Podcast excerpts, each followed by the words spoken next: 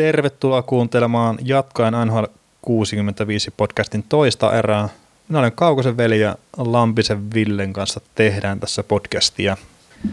Ja, ja tuossa ensimmäisen erän loppuun lupailinkin, että otetaan kuntopuntarihommaa tähän toiseen erään, mutta ennen kuin mennään siihen, niin tuossa oli no, yksi viime aikojen hienoimpia pelaajia ilmoitti uransa loppumisesta, eli Rick Nash ilmoitti, ilmoitti tuon no agenttinsa välityksellä taas tulla se ilmoitus, mutta että pelit on pelattu ja syynä on nämä aivotärähdysoireet, mitkä eivät ole poistunut. Niin herättääkö Villessä jotain tuntemuksia tämmöinen? No herättää kahdessa mielessä tuntemuksia. Että aluksi tietenkin, niin kuin sanoit, niin Rick Nash erittäin, erittäin hieno pelaaja ja erittäin tehokas pelaaja. Yli, reilusti yli tuhat nhl ja pisteitäkin kertyi 851 yhteensä nhl aikana. Ja vaikka Stanley Cup jäi voittamatta mieheltä, maailmanmestaruus 07, suomalaiset muistaa hyvin ne kisat. Pekka Saravo ja, muistaa ainakin. Ja sitten tota, olympiakultaa Kanadan paidassa 2010 ja 2014, varsinkin tämän lopettamisilmoituksen jälkeen, niin moni kanadalaistoimittaja korosti just tätä, että Rick Nash oli erittäin, erittäin tuota, tehokas Kanada-paidassa ja oli aina valmis vähän erilaisiin rooleihin ehkä verrattuna niin kuin NHL, NHL-joukkueisiin. Et muistan esimerkiksi 2010 kisoissa, että Nash oli enemmän tämmöinen niin neloskentän. Toki Kanadan olympiajoukkueessa neloskentässäkin tota, taitotaso on aika kova, mutta et oli aina vähän eri rooleissa arvokisoissa. Ja, ja tota, Columbuksessa ja New York Rangersissa pelasi pelinsä ja Rangersin kanssa Stanley Cup-finaalissa, että ei se, ei se kappikaan hirveän kauaksi jäänyt. Ja, ja tota, mutta valitettavasti toinen, toinen, mitä herättää, niin kyllä tämä aivotärähdys tota, ongelma, mikä NHL on tällä hetkellä, niin se valitettava on. Ja liian moni pelaaja tota, joutuu, joutuu lopettaa pelinsä, vaikka Rick Nask oli fyysisesti muuten täysin, täysin kunnossa 30, 34-vuotiaana ja kuuluu edelleen niin kuin liigan tota, semmoisia voimahyökkäjiä, ketä, kenelle olisi ollut tarvetta varmaan useammassakin joukkueessa, mutta ei, ei vaan sitä enää voinut ottaa sitä riskiä, että, tota, lääkärit ja muut, muut kertoo, että riski on liian, liian kova, että jos vielä tulee iskuja, iskuja päänseudulle, niin homma on ohi. Että, tota, hieno pelaaja, mutta et, ei tämä ollut oikea päätös Nashin uralla. No joo, se on itselläkin tietenkin, että no kellekään pelaajalle ei toivo semmoista päätöstä, että se on just terveys, minkä takia pitää lopettaa. Että se, että onko se nyt päävamma vai onko se joku muu vamma, niin se olisi aina itse kokee sen sille, että se olisi kivempi, kun se urheilija saisi lopettaa omilla ehdoillaan. Mutta tota, Doc McLean, mikä on tässä Hockey Central at Noonissa yksi näistä herroista, mikä juttelee siinä päivittäin, niin Doc McLean on Blue Jacketsin entinen GM ja on aikana itse asiassa tehnyt myös Rick Nashille sopimuksia ja varannut hänet sinne aikanaan, niin hän kertoo, että Rick Nash oli kesällä jopa kahdeksan sopimustarjosta pöydällä ja ne oli noin neljä millin kieppeillä ne vuosiarvot niissä, mutta että Nash ei sitten kuitenkaan halunnut tehdä sitä millekään seuralle, että se olisi allekirjoittanut sopimuksen, kun sillä oli vielä niitä aivotärähdysoireita. Ja tämä samanen Doc McLean kertoi vielä senkin, että noin kuukausi sitten Nash on vielä pitänyt aurinkolaseja tuolla ulkona liikkuessaan päässään sen takia, että on ollut valoarkuutta silmissä just näistä oireista johtuen. Ja no mä nyt halusin ottaa tähän kohtaan vielä esiin sen, kun Nash kuitenkin pelasi pudotuspeleissä ja se vamma, minkä hän sai, niin se sattui tuossa runkosarjassa. Niin tämä aivotärähdyskontrolli ei ole riittävällä tasolla tuolla NHL selkeästikään. Ei, ja sitten tota, Nash tuo tähän aivotärähdyskeskusteluun, tai Nashin kaltaiset pelaajat tuo tähän aivotärähdyskeskusteluun semmoisen uuden ulottuvuuden, että et, tota, paljonhan on keskustelua niin tappeluista ja tappelijoista ja niistä päähän, päähän kohdistuneista iskuista, mutta Nash, Nash tappeli uralla NHL seitsemän kertaa, mitä voidaan pitää aika pienenä lukuna, kuitenkin, yli 1100 peliä tuli pelattua, mm. mutta paljon muita just päähän taklauksia ja muita törmäyksiä ja iskuja päähän. Ja tota, et, et se on myös semmoinen, niin että NHL pitäisi yrittää keksiä keino, miten eihän kaikki törmäyksiä nyt ei voi välttää, mutta et, tota, jotain, jotain on tehtävä. Et, et, tota, trendi on silleen, että liikaa pelaajia kärsii, kärsii aivotarjoituksista ja niiden oireista ja joutuu lopettaa tota, liian aikaisin. No joo, ja siis toi, no aivotärähdyshän ei itsessään niin vaadi sitä, että sä saat päähän iskun. Että sehän voi olla vaikka mahaan tuleva isku ja sitten sille, sulla vaan tulee se nopea liike, liike just päälle ja ne aivot sitten heilahtaa siellä pääkopassa. Että, että sehän on semmoinen niin yleinen harhakäsitys just aivotärähdyksistä, että se pitää aina asua päähän se isku. Ja sen takia se on varmasti hankala myös. Mutta tota, ehkä me ei mennä siihen niin kuin sen syvällisemmin kerta, me pystyttäisiin tästä varmaan keskustelemaan nyt se seuraavat puoli tuntia, puoli tuntia helposti. Se seuraavaan, seuraavaan podcastiin. Joo, mutta tota, hypätään, pysytään niin kuin vähän tuommoisessa Columbus Blue Jackets kuplassa vielä hetki. Ja otetaan esiin tämä Sergei Bobrovskin hyllytys, mikä tapahtui tuossa joku aika sitten. Ja mä en ole varma, onko tämä varmistettu tieto, mutta ainakin epävirallinen tieto kertoo, että Sergei Bobrovski hyllytettiin, oliko se yhden pelin ajaksi sen takia, että kun hänet vedettiin maalilta pelissä, niin hän olisi sitten mennyt suoraan pukukoppiin ja riisunut varusteet siellä. Että ei ollut enää sitten ollut valmis pelaamaan, jos Korpisalolle olisi sattunut jotain. Ja sitten tästä seurastaa hyllytys. Niin. Joo, kyllä Aaron Portsline on Columbuksen Athletic-toimittaja, niin hän, hän twiittasi tämän ja vahvisti tämän tiedon. Joo. Tästä kyse. Kyllä, ja no tässä nyt on varmaan monia asioita, mitkä närästää, mutta että yksi olisi ehkä toi Bob Roskin ja sitten Tortorellan suhde. että siellä on mahdollisesti jotain pientä kränää. kränää. Ja no, mä en tiedä, onko se nyt mikään yllätys sitten, että Tortorellan kanssa on jollain pelaajalla kränää, että, vai, vai mitä Ville itse luulet siitä? Ei, ei se varmaan ensimmäinen, ensimmäinen pelaaja, joka, jolla olisi ollut erimielisyyksiä Tortorellan kanssa. Mutta myös uskon, että, että tota, se tosiasia, että Bobrovski on ensi kesänä tota, vapaa-agentti, niin se ehkä painaa tässä myös taustalla, jos siellä on jotain vähän, vähän tota, suhteessa ongelmaa ja Kolmuksella on nyt kuitenkin isoja päätöksiä maalivaihin suhteen tehtävänä, niin jännä nähdä, mitä, mikä on, tai mitä tapahtuu. Tapahtuuko jotain jo ennen siirtorajaa vai mennäänkö kesän asti?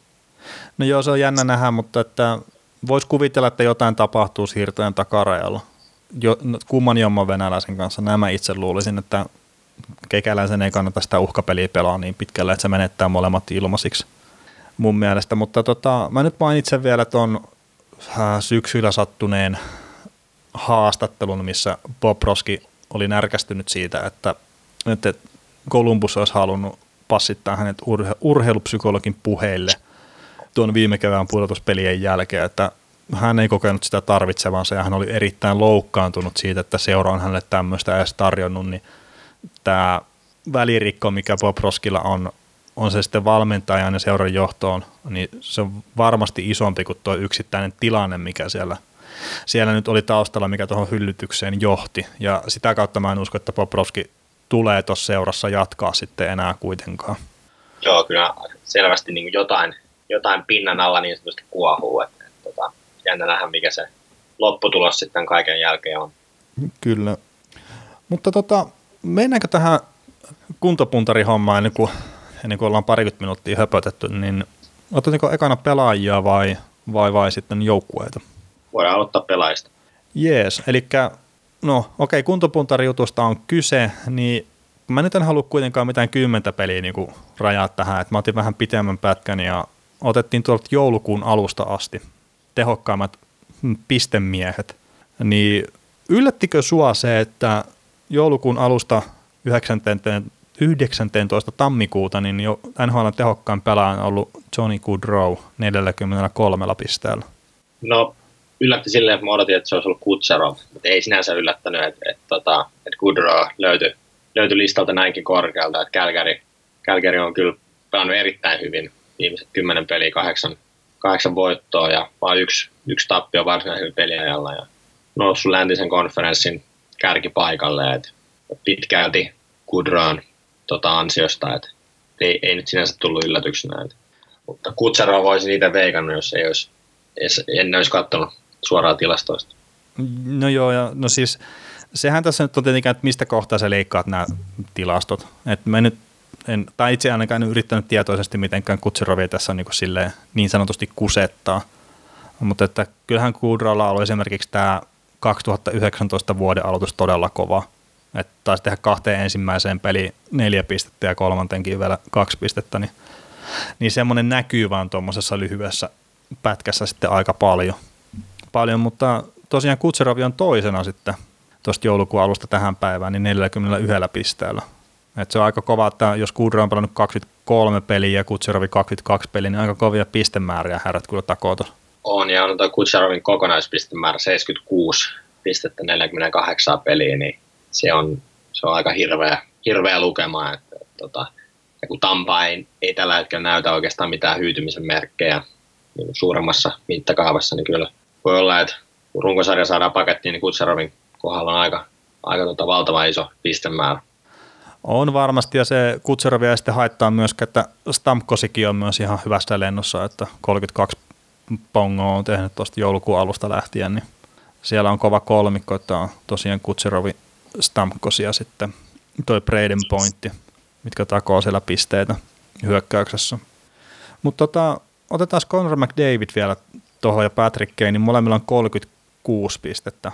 McDavid on pelannut vähiten pelejä 21, niin pistepörssin voittaja varmaan löytyy jostain about tuosta kuusikosta, että se on tietenkin Mikko Rantanen on myös mukana tuossa taistelussa. Mutta kenenkä puolesta sä löysit, jos, jos sun pitäisi löydä vetoa, niin kenenkä puolesta sä löysit vetoa tässä kohtaa pistepörssin voitosta?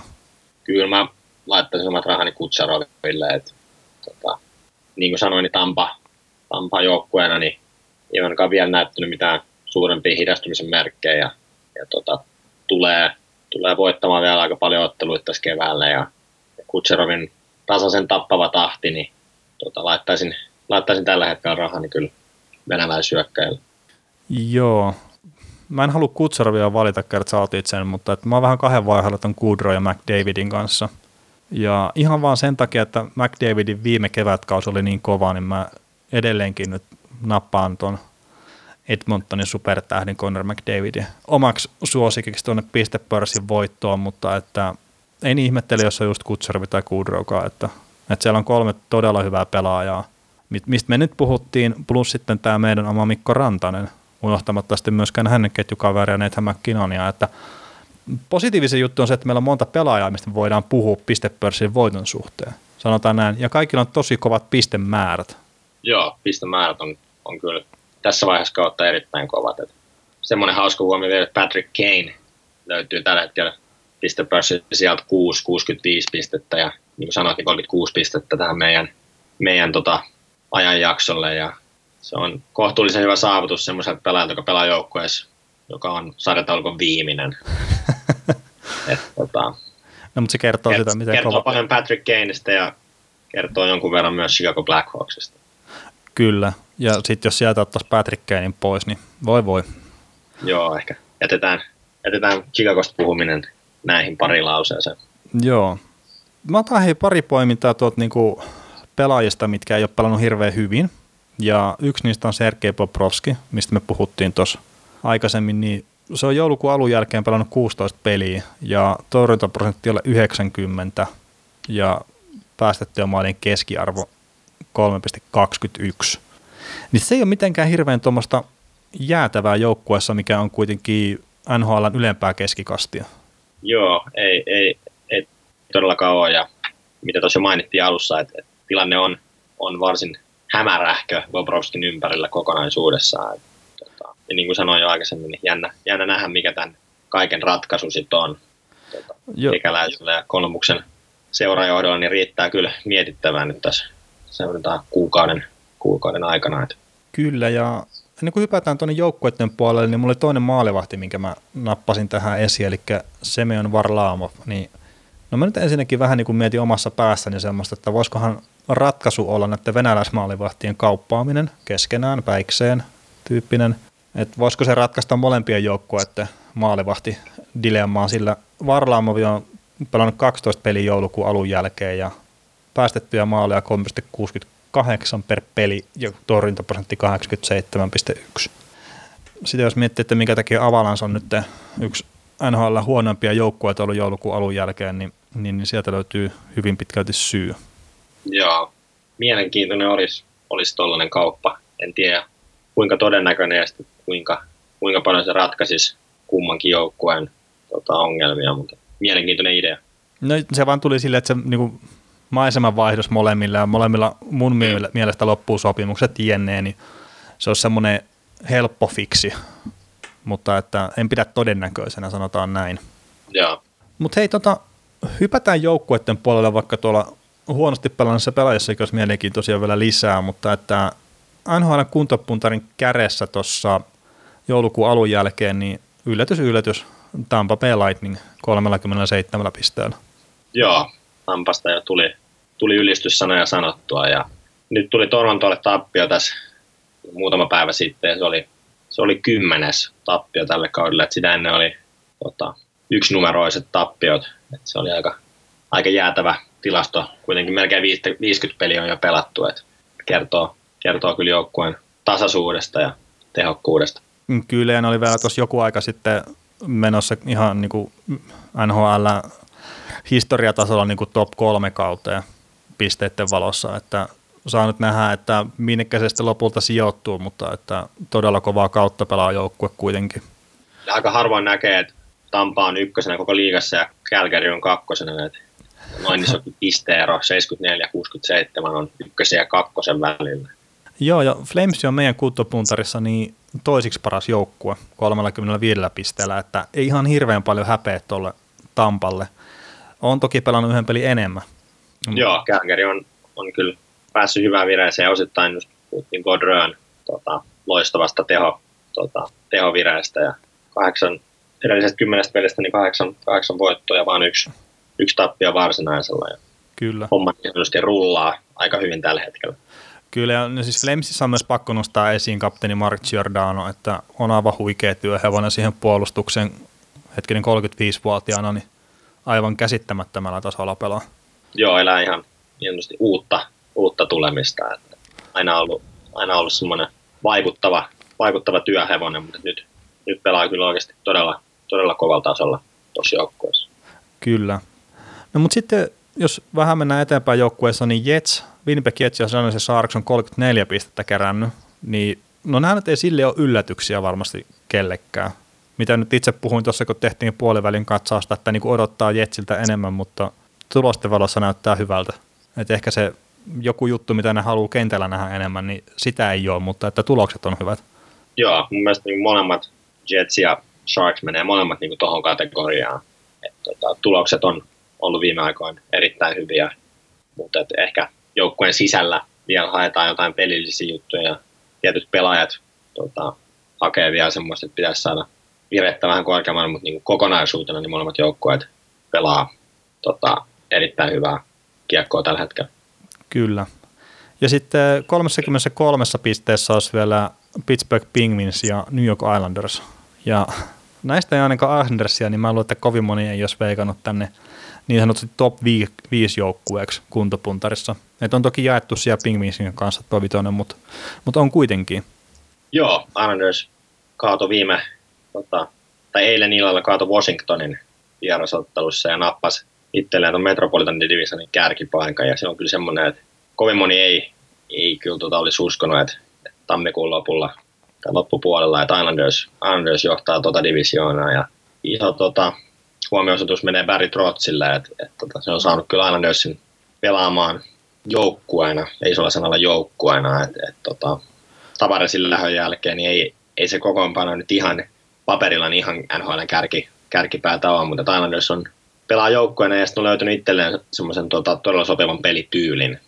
Ja tällä hetkellä homma, homma rullaa tosi hyvin, että jännä nähdä kuitenkin vielä.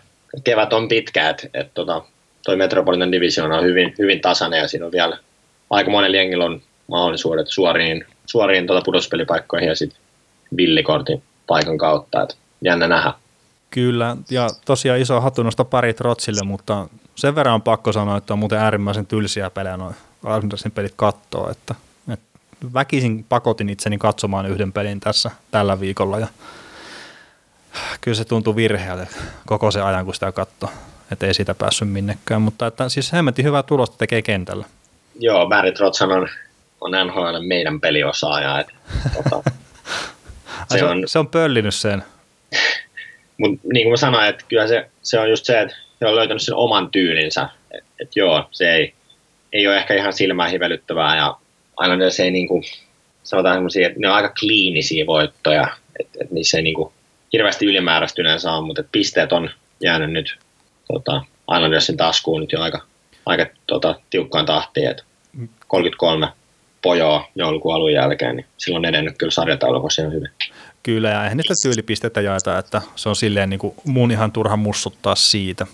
Mutta tota, otetaan nopeasti tähän vielä näitä ei niin hyvin menneitä joukkueita, tai joukkueita, joilla ei ole mennyt niin hyvin, niin tässä on 18 pistettä on kerännyt neljä joukkuetta, että siellä on Ottava Senators, Chicago Blackhawks, Detroit Red Wings ja sitten Anaheim Ducks. Niin okei, okay, Ducks hävisi 12 peliä putkeen tuossa just. Sai, sai tappioputkensa poikki ja pelaa tänään lauantai-iltana nyt sitten alkuillan peli nyt se Devilsia vastaan, niin, niin, niin on kuitenkin vielä pudotuspelitaistelussa mukana tästä todella, todella huonosta putkestaan huolimatta. Joo, kolme ensimmäistä joukkuetta, mitä luettelit tuossa ottava Detroit ja Chicago, niin ei ollut suuria yllätyksiä, että löytyi täältä listalta ja aika siihen mun mielestä sen, sen vertaa kannata enää ehkä jutellakaan noista joukkueista, että, että oli aika oletettu, että kaikki löytyi täältä listalta, mutta Anaheim oli yllätys, tuli 12 ottanut tappioputkeli niin löytää itsensä tällaiselta listalta, mutta et just se, että Anaheimkin on vielä kuitenkin mukana siinä taistelussa, playoff-taistelussa, että tota, Minnesota, Edmonton, Anaheim, kaikki 49 pisteessä piste villikorttipaikan takana. Ja Anaheimhan teki tässä muutaman siirron nyt. Muutaman kymmentä. Niin, tota, siellä vähän niin kuin heräteltiin, heräteltiin joukkuetta siirtojen kautta, että tota, aika aikaisessa vaiheessa ja kuitenkin kuukauden päivät on, on siirtorajaa, mutta toki ehkä joukkueella oli sellainen, tai joukkueen johdolla oli sellainen fiilis, että tämä negatiivinen ja kierre ja 12 tunnin tappioputke, että tästä on nyt nopeasti saatava se poikki ja lähdettävä uuteen nousuun, koska hirveän montaa tuo tappiota kautta sit pidempää tappioputkeen, niin toi ei kestä toi pudotuspelikamppailu. Kyllä, ja siis no, no Daxin onnihan on se, että siinä ne muutkin pudotuspeli paikasta taistelevat joukkueet on pelannut huonosti tuossa niin melkein samalla aikapätkällä.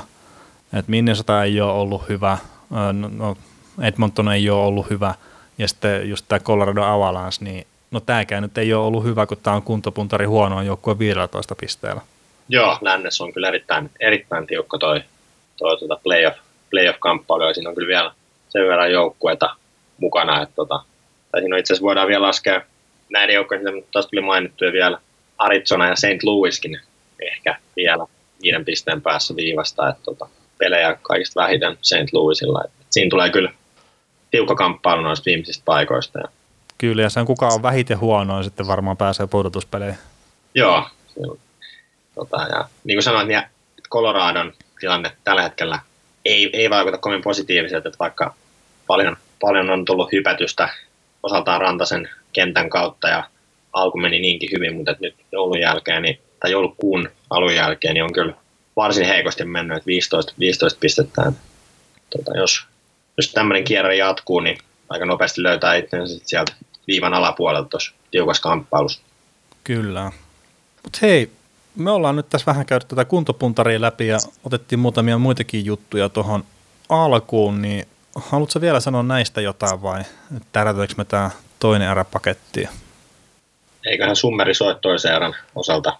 Jatketaan kolmannen, kolmannen erän merkeissä. Jees, ja kolmanteen erän saadaan vieraaksi sitten Edmontonista toi Niemisen Jouni, niin kannattaa kuunnella sitäkin. Mutta kiitoksia tästä toisesta erästä ja palataan kohta ääneen kolmannen erän tiimoilta. Kiitoksia.